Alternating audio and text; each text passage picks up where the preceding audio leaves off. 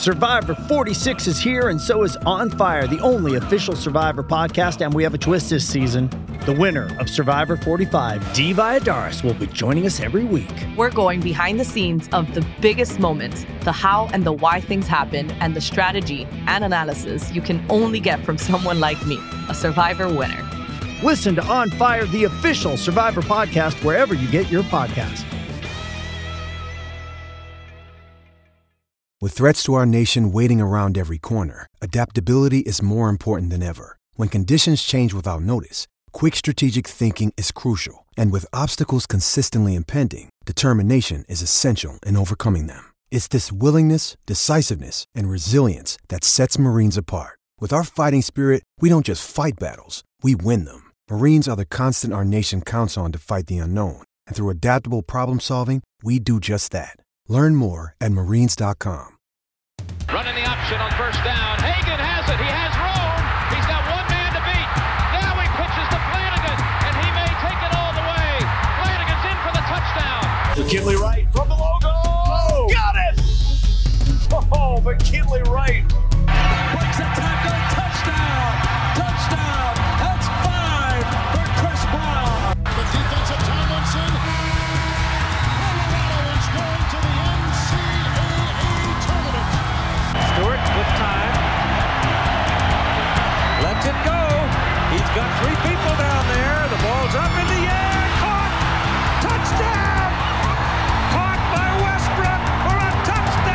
Touchdown. Caught by Westbrook for a touchdown. I think they like my Colorado swag. Cause when I'm in that play, I don't really know just how to act. And when I'm in it go, you know I'm acting bad. Holly get a bus with my Colorado swag.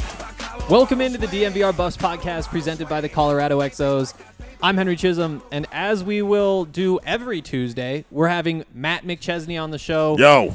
What's up, Matt? Here's a question. So you just said you're headed to Popeyes after this, pick up a chicken sandwich. Oh, you're damn straight. You said it's because it's close. It's right down there, man. What is the best chicken sandwich, though?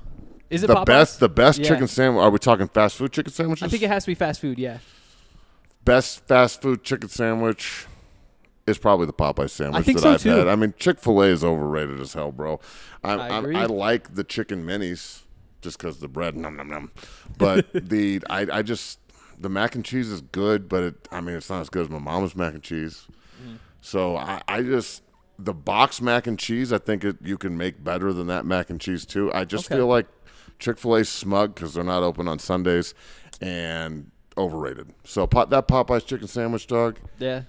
The mayonnaise on it is so good. Like they just make that so greasy. So much mayonnaise on it. So fatty. It's so good, though. So good. It is really, I'm going to hammer 2 of them. I'm not going to lie. The diet's going to have to wait a day because I don't care if I'm trying to get to 260. I am hammering at least 2 of those sandwiches. What are you at now? Just so I was 386 last November. Huh. Yeah, and I carry it well. You definitely do. No, I was a thick bitch. There's no lie. And it was just, COVID got me and sitting around. Okay. I used to drink a lot of milk. I don't do that anymore. Mm-hmm. And I'm anywhere between like 310 and 290 these days. I fluctuate 20 pounds. I was 306 this morning. So my goal is to get to 260. I don't know if I'll ever be able to get that skinny again, but we'll see. I want some abs. I'm recently single, so back on the market. So I'm trying not to carry around a keg anymore. Get some 6-pack. Let some honeys rub on it. Maybe one of these days. You never know. But yeah, the weight loss journey was it's a journey, no doubt. The first 50 pounds fell off pretty quick, but I like food, I'm not going to lie, so I got to do extra cardio if I'm going to eat during the football season, so I guess we'll see. What'd you play at? What was your playing weight?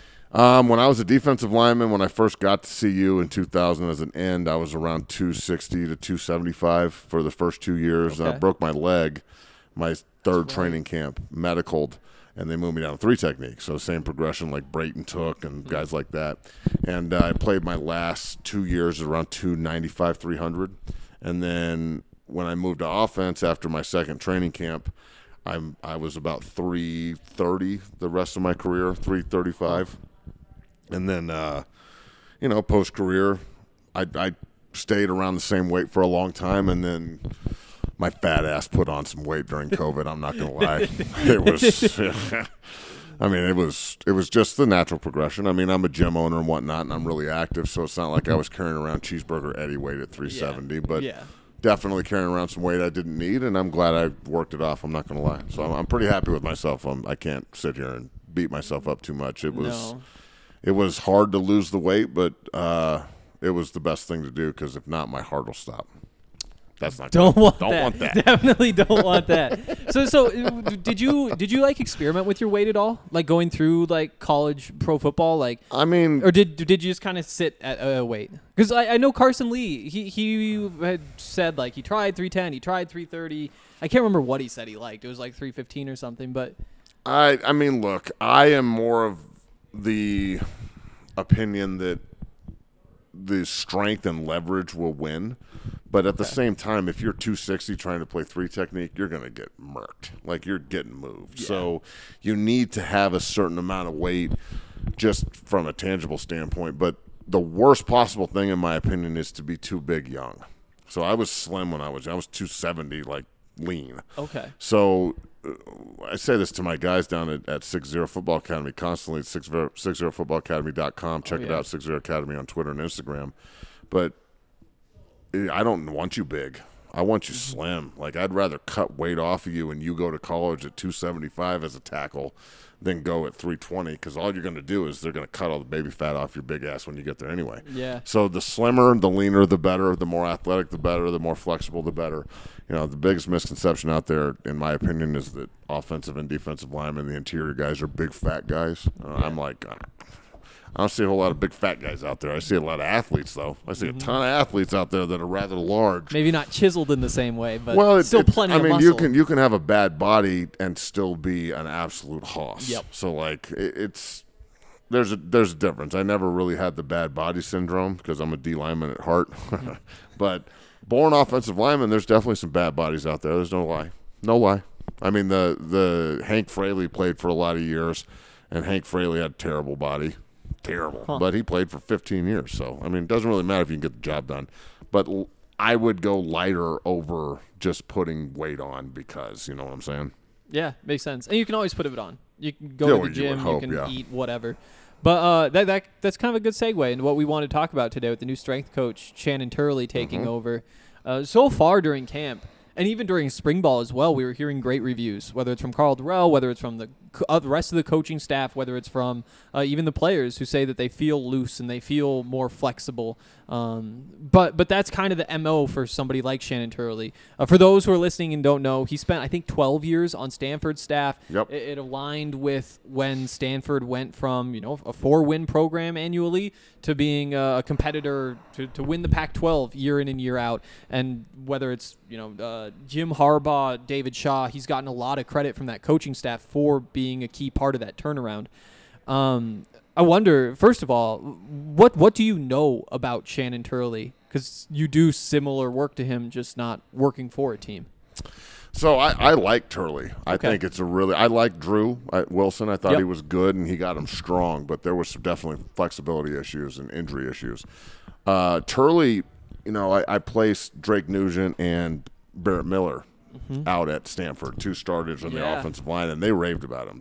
How long did they spend with him? 1 year, 2 years? 2 years. Okay. And they were pissed when he left. I mean, that's a huge get for the Buffs. And he was part of some really, really strong, really, really good teams at Stanford. So I love his philosophies. I too, agree with body weight exercise and full range of motion and hip flexibility and foot speed and just the overall endurance aspect it takes to be an explosive athlete for – up to 90 plays. Yeah. I think that's really important, the way he strategizes and the scientific approach he takes to his training. I love it. It's the way that I try and do it at 6-0. Like, I'm not really concerned about, yes, benching for max is important, but I'm more concerned with the 225 and the 185 for endurance and the explosive aspect of striking people with your hands and I love the full body aspect of how he trains the guys with the consistent communication and teaching of through, like, if you drew an X on the body of an athlete from the left hand or from the left foot, the inside of your left foot through your right hand, and the inside of your right foot through your left hand, and taking and transferring the power that you do in the weight room and the work you do on the field for agility exercises that actually transfers to the field. So movement patterns that are consistent. And he does an unbelievable job with getting the guys ready to play from that aspect. And everybody that I've talked to up there, their bodies feel a ton better. Their shoulders, their backs, their hips, their ankles, they just feel good, and they're light on their feet, and they're doing a really good job of, they don't have a lot of big fat guys up there. They got some big-ass athletes, though, and they got some fast-twitch athletes, and I think Turley's doing a great job. It's one of the best hires Dorrell made, in my opinion. The defensive coordinator switch, I like Tyson. He's a good coach, but when you have Chris Wilson on that staff and he's taking orders from Tyson Summers, something's wrong. So, you know, that switch is going to be monumental, in my opinion.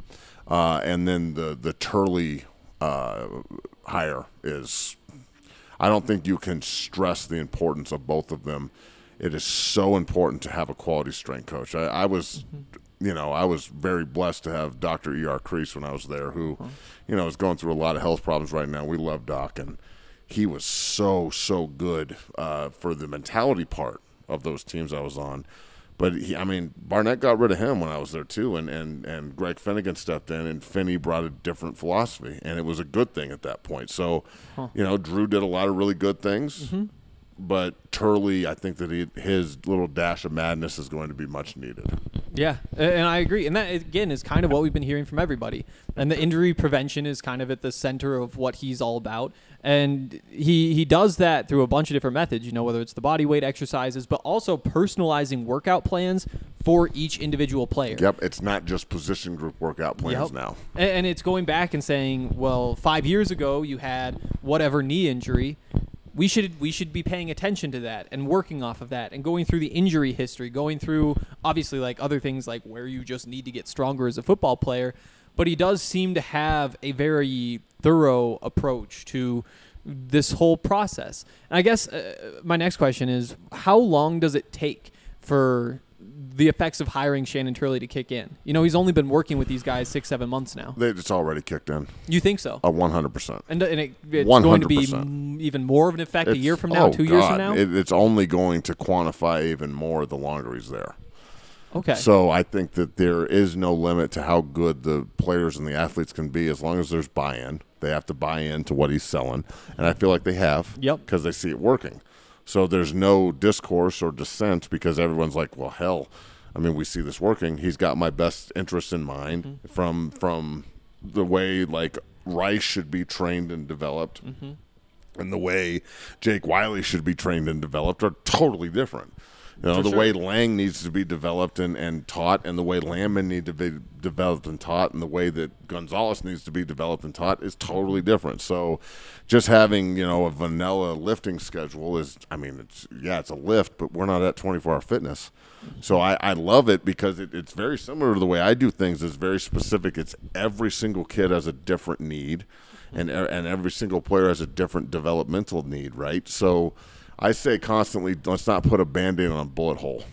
Like, if there's a problem, if we have terrible core strength, if our hip flexibility is compromised, if we can't move our feet because we're too tight, if whatever it is, your diet, your supplementation, your sleep habits, whatever, let's not just be like, oh, well, you know, that's something that we have to deal with. No, Turley is about fixing issues. So that's the same mindset, and I personally think that there may be some growing pains early with the individual players, like freshmen that go in that don't have the structure of a 6-0 wherever they come from. They're going to – it'll take some time to acclimate to a scientific approach that is also very grunt. Like, it's a grunt scientific approach, which I dig. But the guys who are coming from an IMG academy or coming from a 6-0 academy, even if they're high school kids, Travis Gray is going to be extremely acclimated to what Coach Turley wants in the weight room because he's coming from 6-0. So it'll be different for each kid, yes, but just looking at how many athletes they have up there, it's different for each kid, like we were talking talking about, you know, the aspects and scientific nature of Turley's training and the way he does things, I think it'll benefit everybody as they move forward with strength and conditioning and staying healthy and everything else that Turley brings to the table. So awesome. That's good stuff. Before we get this first break, though, I had a chance to talk with Brian Howell at Pac-12 Media Day, the Boulder Daily Camera, about the Buffs and the history. And, you know, we're excited about this upcoming season. But he said that he wasn't necessarily all that excited about some of those seasons 7-8 years ago, and that you could kind of feel that things were going to go wrong just because, you know, going to a back-to-back bowl games would be such a change in terms of the success that these programs had over the last decade and a half. You know, do you fear that a little bit, that maybe some of this enthusiasm could be unwarranted? Not this year.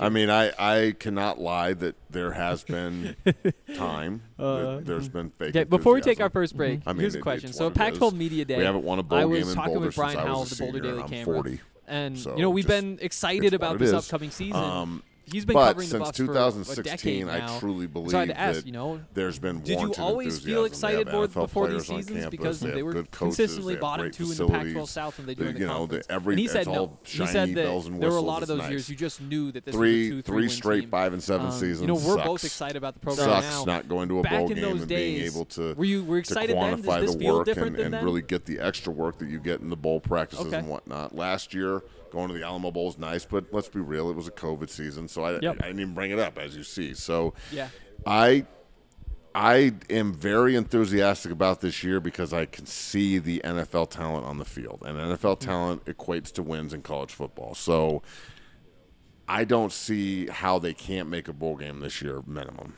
I mean, the minimum, they're a 6-win team, and I think that would be even bad for the team at this point. So there's no fake enthusiasm right now, but there has been in the past. I'm not going to sit here and bullshit you. I mean, there were some years where, you know, they're starting walk-on wide receivers in the secondary and shit. So, yeah, there were some bad times and some bad moments, but again, you got to go through hell to get to heaven, and I feel like the Buffs are in a really, really productive position right now. They've got dudes, man, everywhere. They got dudes. The Robert Barnes kid has turned into a stud. He has. And his fit on defense next to Landman is, I mean, those are two NFL linebackers right there. Mm-hmm. Carson Wells is an NFL player. Lang's an NFL player. I think that Kai Beckham, Kai Beckham is an NFL player. About he's the size. My guy. Well, but he's a stud. He can play. I mean, Crawley had some size issues too, and he was undrafted, and he's still playing. Yep. So I think Christian Gonzalez is a draft pick. That kid's a stud. He's just stay healthy. So they got dudes, and we haven't even talked about the offense. They got dudes on the offense. So when you have dudes and then you have NFL coaches, which is what they have. Yep. Karl Dorrell's an NFL coach. Coach Shiv's an NFL coach. Even though he hasn't done it, I still think in the future he's an NFL coach. Mm-hmm. And Coach Wilson's an NFL coach, bona fide Super Bowl winning NFL coach, as a defensive line coach with the Eagles. So he knows what it takes to be a great coach and develop NFL talent. And I think that they are in a position where in the past people could look at the schedule that we're playing and go, that's a W. And I don't think there's one team on the schedule this year that can look at CU. Texas on their schedule. No, not even Texas A&M. I'd love to hear it. Not even Texas A&M, regardless of how high they're ranked. They are replacing key members of their football team that have never played before. Mm-hmm. And it's not – I don't know who they open with, but it ain't Colorado. Kent State. Okay, well, there you go. They'll mop Kent State at Aggieland. You know, Kyle Field's one of the best atmospheres in college football. But still, I know this isn't true, but I'm going to use the narrative, and I've said it to the guys. They don't want to go to Folsom because every time they go to Folsom, we whip their ass. So if that's the narrative we need to use, then let's lock the goddamn gate on them and empower. So I don't think A&M is even a 100% victory. If you take CU lightly, you will lose. That's what we like to hear. We've got a bunch we still have to get to. You brought up Robert Barnes. I had a chance to catch up with him last week, and he had some interesting comments about the culture at CU. I want to talk more about the Buffs having NFL coaches, and we absolutely have to talk about the quarterback situation now that JT Shroud is 100%. Down. But first, I want to remind you guys that if you aren't members of DNVR yet, now is the time to join. Use that promo code CAMP2021 when you sign up, and you'll get a $60 gift card to the DNVR locker. There's a bunch of cool stuff in there. Just got some new hats. Going to be a shirt with Nate Landman that he will get half of the proceeds for coming up in a couple weeks. Get him 53. He's going to get going. We'll hook you up with one of those, Matt. But, yes, definitely now is the time to sign up. If you're looking for a place to hold your fantasy draft, the DNVR bar is your answer. If you bring a group of at least 10 people for a fantasy draft, you'll get 2 free pitchers of beer, a Breckenridge beer, a draft beer. Just give them a call once they open at 3 o'clock every day, and they will get that all figured out. Also, want to tell you guys about Breckenridge Brewery. They make so many of the things that we do possible, including we're going to have a tailgate for the CU soccer game against preseason #1 Florida State on August 29th. They gave us a bunch of beer, so if you guys want to check out some of their beers, you can find them just about wherever, whether it's gas station, liquor store, at the DMVR bar, or for free in the parking lot before the Buffs take on Florida State in what should be, I mean, it's hopefully going to be a really fun match. Hopefully see all of you out there. Also, Breckenridge is giving 1% of all profits this summer to the National Parks Conservation Association. It's a really cool thing that they're doing. We love our parks. They do too. So not only are you supporting a great local company, supporting us by supporting our partners, you're also supporting our outdoors. And finally, want to talk about Solace Meds. They're a fairly new partner of ours. They've got 4 convenient Colorado locations. There's one in Fort Collins, one in Wheat Ridge, one off of Broadway, and one that is just blocks away from where we are sitting right now on East Colfax. They have a bunch of really cool deals just for the month of August, so make sure you get in there to check these out. Dixie Elixirs, you can get 2 for $30. Spectra's 20% off. Ripple's 25% off. Silver Shelf Flour is 15% off. Connoisseur Shelf Concentrates is 15% off. So many great things. Plus, if you use the code DNVR20, you can get 20% off every single time on top of these great deals that they're already offering. So make sure you take advantage of that. And if you head into any location, you can get a free Solace Bar or King Cone when you mention that code. Again, new partner of ours. Want to show them the love. And they're trying to help us out, too, by giving you 20% off of all those already great deals. Just go to solacemeds.com. That's SOLACE meds.com. Use the code DNVR20 at checkout, and you'll get 20% off on top of all these other deals. Okay.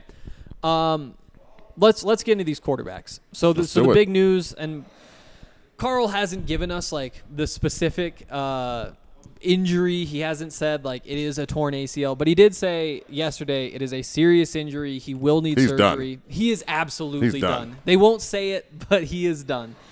And that leaves the Buffs in kind of a tough situation. You know, I think Brendan Lewis had a really good chance of winning the job before. He's now your starter. Your backups, though, 2 true freshmen as second and third strings, and technically Brendan Lewis is a true freshman as well, even though he played last year. First of all, how concerning is that for you that Colorado only has these 3 freshmen playing quarterback? I'm not concerned at all. No? No. Because JT was going to be the backup anyway. Yep. So I'm not concerned about it. The starting quarterback is healthy. I'm concerned that he may not – I'm concerned about comfort and complacency from a young guy. Okay. But that's just the concern of a coach. Mm-hmm. If you trust your player, then that goes away quick. So the minute I see him have success and handle it like a veteran, it won't be an issue anymore. I just hit my funny bone, and that shit's not funny. I'm trying so hard not to let it affect me.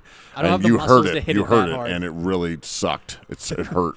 But I'm with it. I'm going to pull through just like I'm sitting here. Look, the ambulance is coming to get me right now. Yeah. Here comes the meat wagon from McChesney. But – I will say that I think that Lewis is mature for his age, and he understands the even more importance of him playing well now because you can't go to a vet. But again, there's a reason JT transferred from Tennessee, and they don't really have good quarterback play, and he's still left.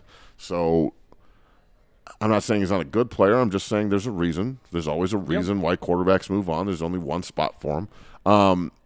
You know, you got a guy like Matt Lynch on the roster. Matt's Dungeon Family. I've been working with Matt since he was at Legacy back in the day. He went to UCLA as a bona fide big-time quarterback prospect.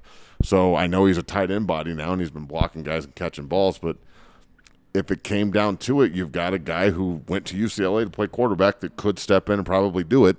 And then you've got some young guys behind him. The walk-on Jordan Worthington is Dungeon family as well. We placed him from Durango. Mm-hmm. I think that if Jordan would have started with me earlier as a junior or a sophomore maybe, I think he would have been a scholarship player like Padilla was, like Tommy Lazaro, Pierce Hawley we sent to Georgetown from Lakewood, guys like that. So I think that he could have been in that position to be a full scholarship player. So the fact that he's a walk-on should not deter people. Again, no one gives a shit how you get in the room. Can you play or not? So I'd be eager to see how he does if he was put on the field, but I doubt you'll see Jordan this year. I mean, he early enrolled. He's been there for a calendar year or going on a calendar year after the football season, and he'll continue to develop. Klatt was a walk-on. You've got a lot of guys in history who have done really well with that position. So I think Jordan will be that guy eventually, maybe. McCown comes in next year, the lefty. That's exciting. He's the son of Josh McCown, so you know he's got that lineage and the smarts and whatnot. And I know they're super excited about that. There's not a whole lot of really good left-handed quarterbacks.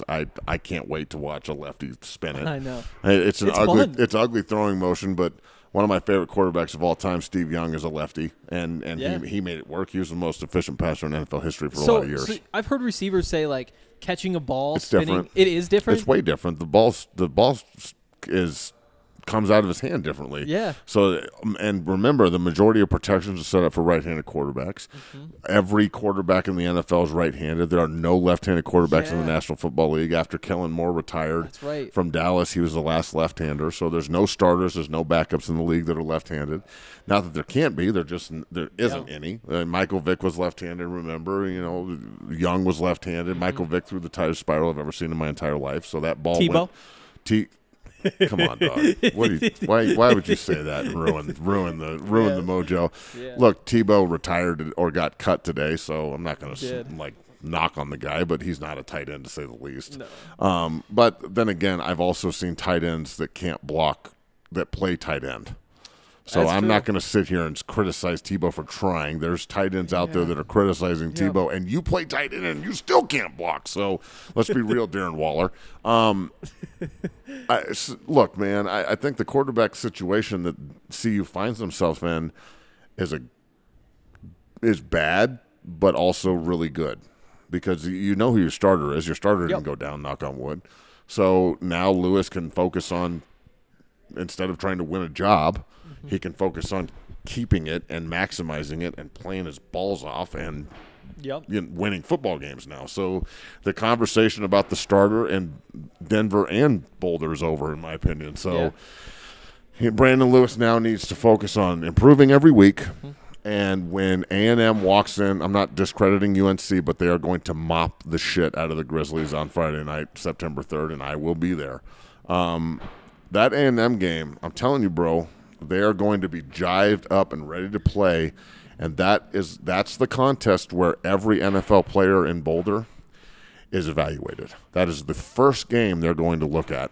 Yep. Every single scout is going to go, how did Landman look and Lang, and how did Beck or Mackay look, and how did the offensive lineman look, and how did Lewis play, and how did the backs play, and how did Rice and Chenault and Stanley play against SEC speed, SEC West speed. Yeah. And if they play well, even if they don't win the game, if they play well and give Texas A&M a run for their money, which they will. Oh, they will. Heard it here first. It will be a very tight football game, and it will go into the fourth quarter. If they do that, that's the football game right there that will be evaluated. And you know who else knows that? Landman knows, and Wells knows, and Lang knows, and all the boys we just talked about, all those men up there in that locker room that know if they want to play and get paid on Sundays, that's the game right there. That's the big dog game, and they know it. There's no there's absolutely zero guessing about which game is the most important one. Yeah. So the best part about this whole situation is defensively you've got an NFL ass-kicking coach in Chris Wilson leading that charge. And it's not going to be – there's not going to be any more like ace for effort and gold stars. It's either – and I'm just – this is what it is. I don't sit here and pull punches, but do your fucking job or we will find somebody to do it. chase the ball full speed, or we'll find somebody else to play. Everyone's replaceable. We have to work hand in hand. And Chris Wilson isn't sitting there like validating good college football play. He's sitting there pushing them to play like NFL players on Saturday.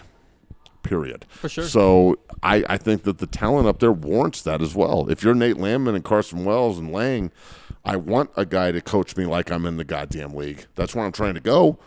I'm trying to go get my pension and get fucking paid. I don't want somebody to sugarcoat shit for me. Tell me what I need to do to make money on Sunday and win 8, 9, 10 games this year in Boulder and walk around holding my balls like, what's up? Everybody that thought we'd win 4.5 games, suck this.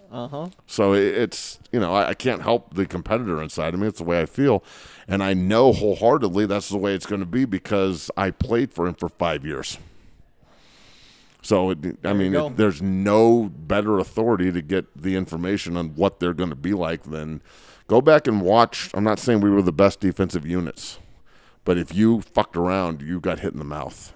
If you didn't bring your A game against those teams I was on with him as a coach, you got hit in the mouth. And he put NFL players out every single year he was there, from Abraham Wright to Brayton to Bannon to me. That's the way it worked. So, you know, he did it at Mississippi State with Fletcher Cox and Sweat. He did it at USC with Leonard Williams. That's what he does. So he did it with the Philadelphia Eagles with Chris Long and Fletcher Cox again. He got them playing at their height. He had made Brandon Graham a Pro Bowler. He made Fletcher Cox the highest paid defensive tackle in football. Yeah. He extended Chris Long's career into another Super Bowl ring, and. The longevity question in the NFL is very, from a coaching perspective, it's very up and down because there's so many different opportunities out there. So winning a Super Bowl as a defensive line coach with the Eagles and staying there for 3 years set him up for his role now to be the defensive coordinator at CU, which will probably set him up to be a head coach God knows where. Yeah. So, you know, that's the natural progression of coaches. And I know that eventually that's what every coach wants, is to be a head man. So, you know, I think that CU is in such a unique position because I love the coaches at the three most important spots, which is OC, DC, and HC. Where does strength coach fit in? Is that number 4? Is that quarterback? It's next? In the top 5. I mean, strength coach is so important because they are the guy that spends the most time with the team. Yeah, like they're the guys that really mold the attitude of your football team because they're all the toughness and grit is built in summer conditioning and winter conditioning and running and finding out who we can trust on 4th down on the goal line to win a game, not by your stars next to your name and how, you know, much your nuts were tickled in recruiting and shit. But we get to find out because the strength coach is going to push you to a point where people quit. And I don't think that's a bad thing. When people transfer and quit, there's a reason. Yep. They're not supposed to be there. So if we have to weed out certain people in order to achieve the goal, then everybody's not supposed to make it. Jesus couldn't save everyone. So you don't expect everybody to stick around the football team either if you're any good. This is not a, you know, in the words of the great Dan Hawkins, this is not intramurals. So, and I say great leniently. Yeah. That guy. Yeah, so he went to... He's at Cal Poly. Cal Poly, that's right. And so I was covering Montana. That's the perfect place for him too. Yeah, it fits a lot better. But he had a depth chart that had just all the ors on it. So quarterback was whoever or whoever. And I asked him about it because I was like, you can't just be doing this and expecting us to not say anything. It's the dumbest shit I've ever heard. He got so mad at me. Of course he did. He got so mad at me. And it's like, yeah, because he knows it's stupid. Exactly, because it is. But he's trying to validate something that's ridiculous, and it's your job to call his ass on it. Exactly. And so that's my one Dan Hawkins experience. Well, look, bro, the more that as a guy who has a quick temper, and I've had to learn how to deal with it my whole life, and it was awesome when I was playing football, but it's not great in the real world at times. You know, I put my foot in my mouth more than once a week at least. When you find yourself, and this is something I've had to learn throughout being a business owner at 6-0 and so much other shit, if you're reacting to something negatively with vigor and fire, you're probably not very confident in it. So that would be my reaction with Dan Hawkins is, bro, like, You don't have to yell just because your dumbass decided to say or. Mike or Phil.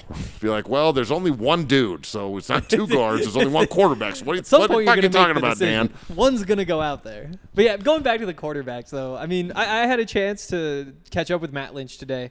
And he said he hasn't talked with the staff about playing quarterback, anything like that. Nobody's come to him. But he did say, you know, I'm here to do what they need me to do and to help win games. And if that's what it comes to, that's what it comes to. They said that the transition back to quarterback, he doesn't think it'd be too tough. He said, like, he'd be a little rusty. I think the quote was, once a quarterback, always a quarterback. So there's a little update there. Here's a question for you, though. You know, Brendan Lewis, running quarterback. Now that the backup situation is not what the Buffs had hoped it would be, does that change how you use him? No. Not at all. Absolutely not. Let this young stud go, bro. Take the reins off of him and roll. Because I'm telling you, the slower we play and the more we overthink this shit, the more apt he is to get hurt. Because the minute that they, like, plan for him not to get hurt, you're messing with mojo at that point.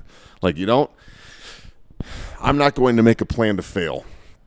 I'm not going to make a plan to what happens if Brandon gets hurt. Like, shit, bro. We got other people on the roster. They're going to have to play then.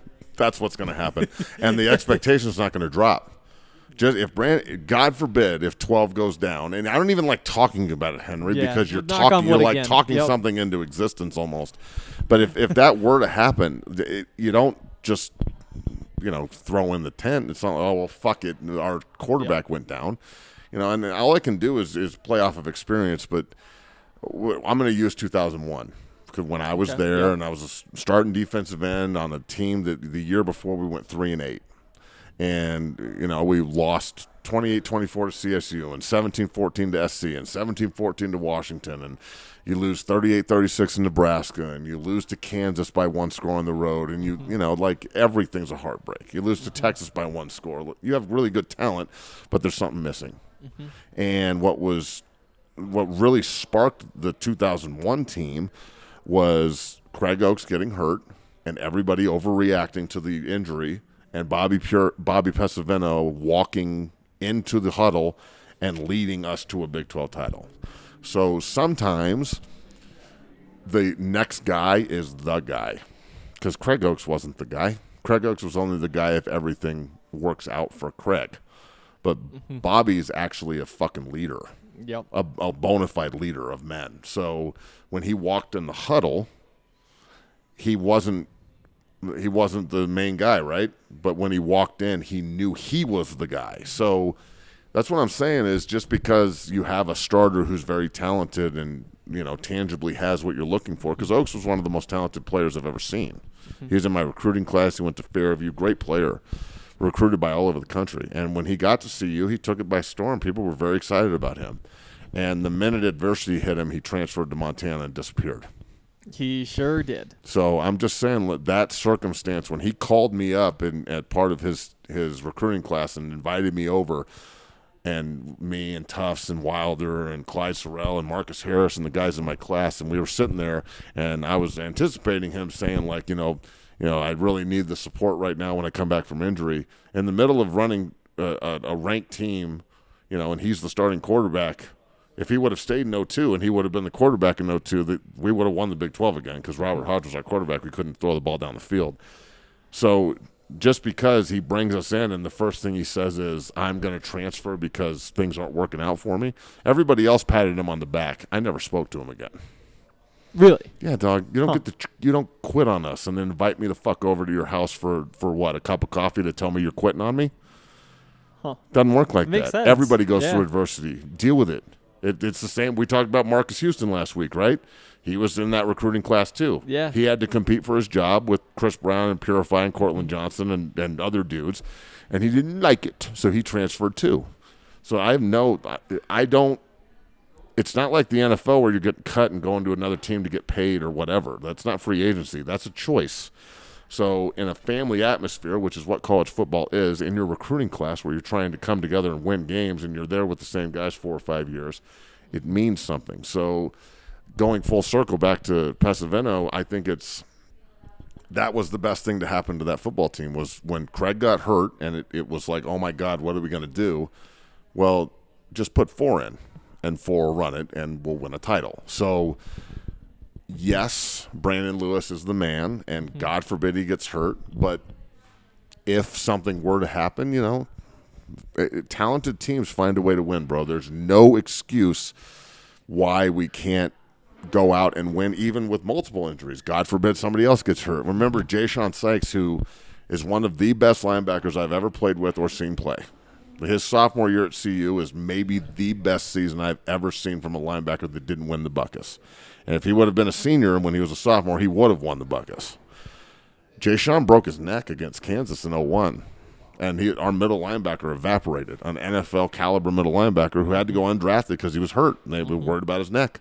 Ended up playing a lot of years in the NFL, and now he's the player director at Nevada and works for Jane Norvell there. And he's, you know, Jayshon's a great man, but losing him was like we're losing our starting quarterback and our middle linebacker. The season's over. But then they just insert Aaron Killian and Joey Johnson and people that you didn't think could play the position or maybe not play it to the same level as seven, and all of a sudden they're making just as many plays. I mean, Joey Johnson the next week against Kansas State had 12 tackles and was like the mainstay on defense. And the Big 12 title game, he had a pick and like 10 tackles, and he's all over the damn field. So in college football, there's so many unknowns and so much speculation. So we can speculate that he'll stay healthy and be a great player, but you never. Jordan Worthington might be a 5,000-yard passer for all we know.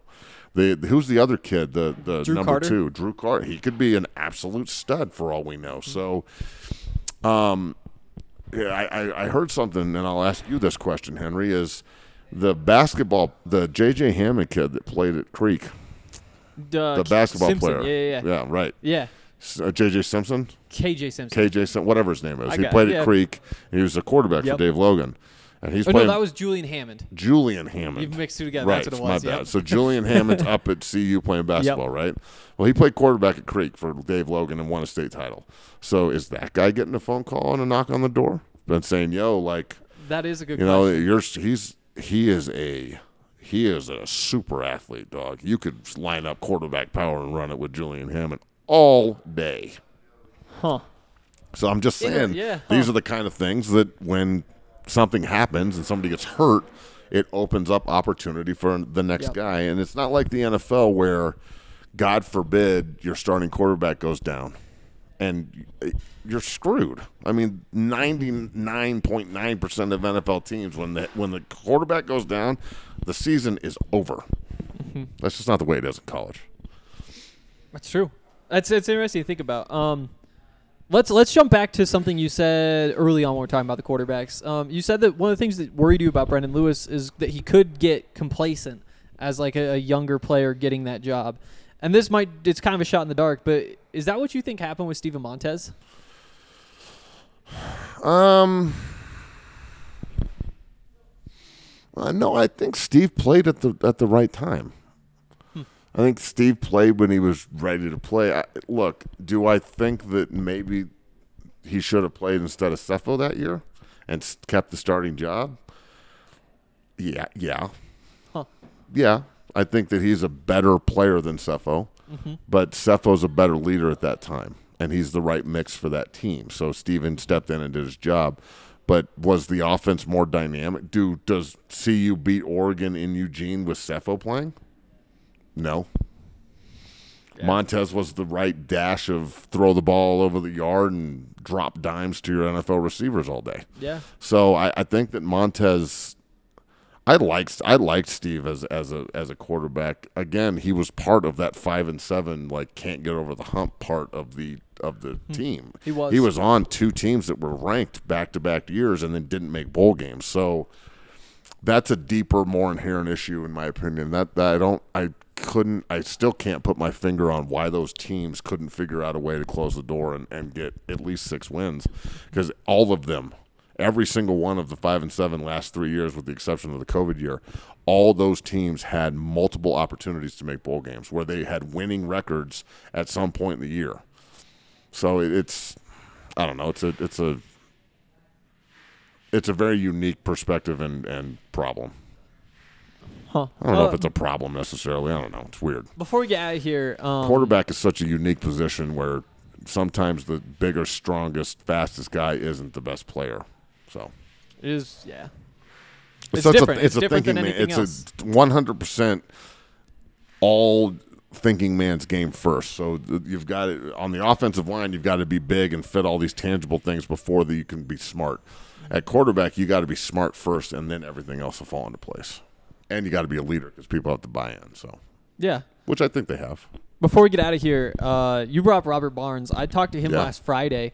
One of the things that he had to say is that he thinks that he can change a little bit of the culture because he thinks that coming from somewhere like Oklahoma where you've had success and he's seen what that looks like and bringing in other guys, you know, whether it's Max Ray from Ohio State or Jack Lamb from Notre Dame, you know, Robert seemed to think that he was able to show a lot of these defensive players in particular just kind of the effort that it takes to be that sort of program. Do you think that there's something to that, or do you think that that culture thing can be a little bit overstated? No, I think culture is probably the most important thing. Mm-hmm. And he's coming from Oklahoma where they just stack titles. Yep. That's what they do. And I'm not going to sit here and act like they haven't been doing it forever. Oklahoma stacked titles in the 70s and in the 80s. And in the 90s, they were a little down because of, you know, sanctions and stuff. But they were the best team in the Big 12 when I was there. They've been the best team in the Big 12 throughout history. So he's coming from a culture that is used to dominating and winning. And it's – what is he going to say? The culture here sucks? He kind of said it sucks before. I mean, it did. Yeah. It does. I mean, if your culture is losing and we haven't won a bowl game since, i.e. me, was there in 04 holding a – and I was – look, in 04 we went 8-5 and lost in the Big 12 title game. And I was so angry at the end of the year that we didn't have 10 wins. I didn't know what to do with myself. But most CU fans would be happier than a pig in shit if they won 8 games. Absolutely. Including me. I would be super pumped. That'd be a fun season. Our culture at that point was win 10, play for the Big 12 title, not get your ass beat on national TV. And Oklahoma absolutely annihilated us my senior year in the Big 12 title game. So it was... We won a bowl game. That was great. I'm proud of it. At the time, though, I was really disappointed. The season was over, obviously, because I loved playing there. But I was disappointed. Like I remember sitting in the bar with Sam after the season was over. We're getting ready to go train for the combine and stuff. And like, man, we let the A&M game and the Missouri game slip. We should have been a 10-win team. Like with the only 3 games I really felt like we lost were Oklahoma State, Texas, and Oklahoma. But when your culture and when the standard is at such a high level that you are angry about an 8-5 season where you win your division and a bowl game, that's the point. Is most places and people would be satisfied with that. We weren't. So yeah, he's right. The culture here has been dog shit. And the other person that will say that? Karl Dorrell. Yeah. Every time I've sat down with that man. So, for example, in March, I went up there during the pandemic. So, you know, it's hard to get in up there. But I'm me. So, not just what it is. It is fact. What it is. So, I went up there and did a huge recruiting presentation on a bunch of the guys that I work with. And Travis Gray was one of them, obviously. Mason Maddox was on that list. Even though he was, you know, they hadn't offered him the opportunity to go there yet at that point. So, went up there and presented to the entire staff. Everybody was in the room. And the first thing that Karl said to me when I sat down next to him at the war room table was, look, we want to keep the good Colorado players in state, but we haven't been giving them anything to stay in state for lately. So we've got to get back and hold up our end of the deal. Mm-hmm. And when I hear the head man say that, we've got to hold up our end of the deal, like it makes my blood pump faster because that's the kind of shit that trickles down to your football team. It does. Where we're not going to sit here and affirm quality play. We're not going to sit here and be like, oh, you're so good. Look at how good that play was. Dog, we're supposed to do that. We only get excited about things that are above and beyond.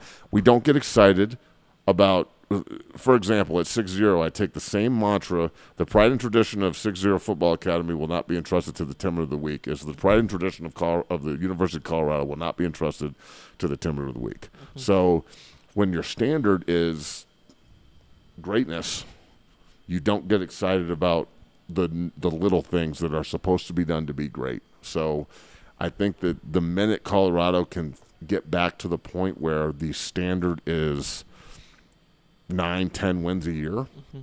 the sooner we can get back to that point, the better, because that's the standard of the guys that have played there in the past. Mm-hmm. So it's when you talk about culture, you have to talk about history, because that's what it is. Is it easier to maintain that, like, 9-10 win standard, or to build it? Maintain. Wow, shit, that's a good question, man. I'd say that it's hard to build. It's hard to maintain. It's hard. It's just hard. Football's hard. It's hard. It's hard to build it, and it's hard to maintain it, because it's like trying to maintain greatness in the NFL. You lose players. Trying to maintain greatness in college football, you lose coaches. Mm-hmm. You can recruit greatness, but your coach, like if Karl Dorrell, if they win 10 games, Chris Wilson's getting a head job. Oh, he's gone. Yep. Because the defense improved by 10 points, and somebody's gonna throw millions of dollars at him to go coach. So, and they should. And Shiv's gonna be the next guy. He'll be gone too, and all his recruiting and everything he does will be gone with him. Mm-hmm. But again, if you have established culture and the coach has taught the next guy what to do, that's how it keeps going. Mm-hmm. So the head coach is the one that holds the culture in his hands. The position coaches and the coordinators are the one that motivate the players to buy into the system that they want them to play in and play hard. Mm-hmm. And then you can replace a coach, but it's really hard to replace the message if the culture is set by one man. Then that message and culture can walk out the door. Yep. But when the culture is adopted and set by everyone, from the last walk-on on the roster to the best player on the field to the head coach, then it's the standard. It's not just something we're talking about. We don't have to keep resetting the standards each year. All we have to do is just reload. I like it. And I think they can get there again. I really do. I do too. And again, maybe people have bought in before and it didn't work out, but to me it looks like Karl Dorrell can put the pieces in place. I think that's where we can cut off for this week, though. Let's do it. We'll do it again next Tuesday. Love it. I'll be here. I'm excited. Go Buffs. The first taste of rare bourbon you finally got your hands on. That's nice. At Caskers.com, we make this experience easy. Caskers is a one-stop spirit curator with an impressive selection of exclusive, sought-after, rare, and household names in the realm of premium spirits and champagne. Discover the top flavors of the year now by going to Caskers.com and using code WELCOME10 for $10 off your first purchase. Get $10 off your first purchase with code WELCOME10 at Caskers.com.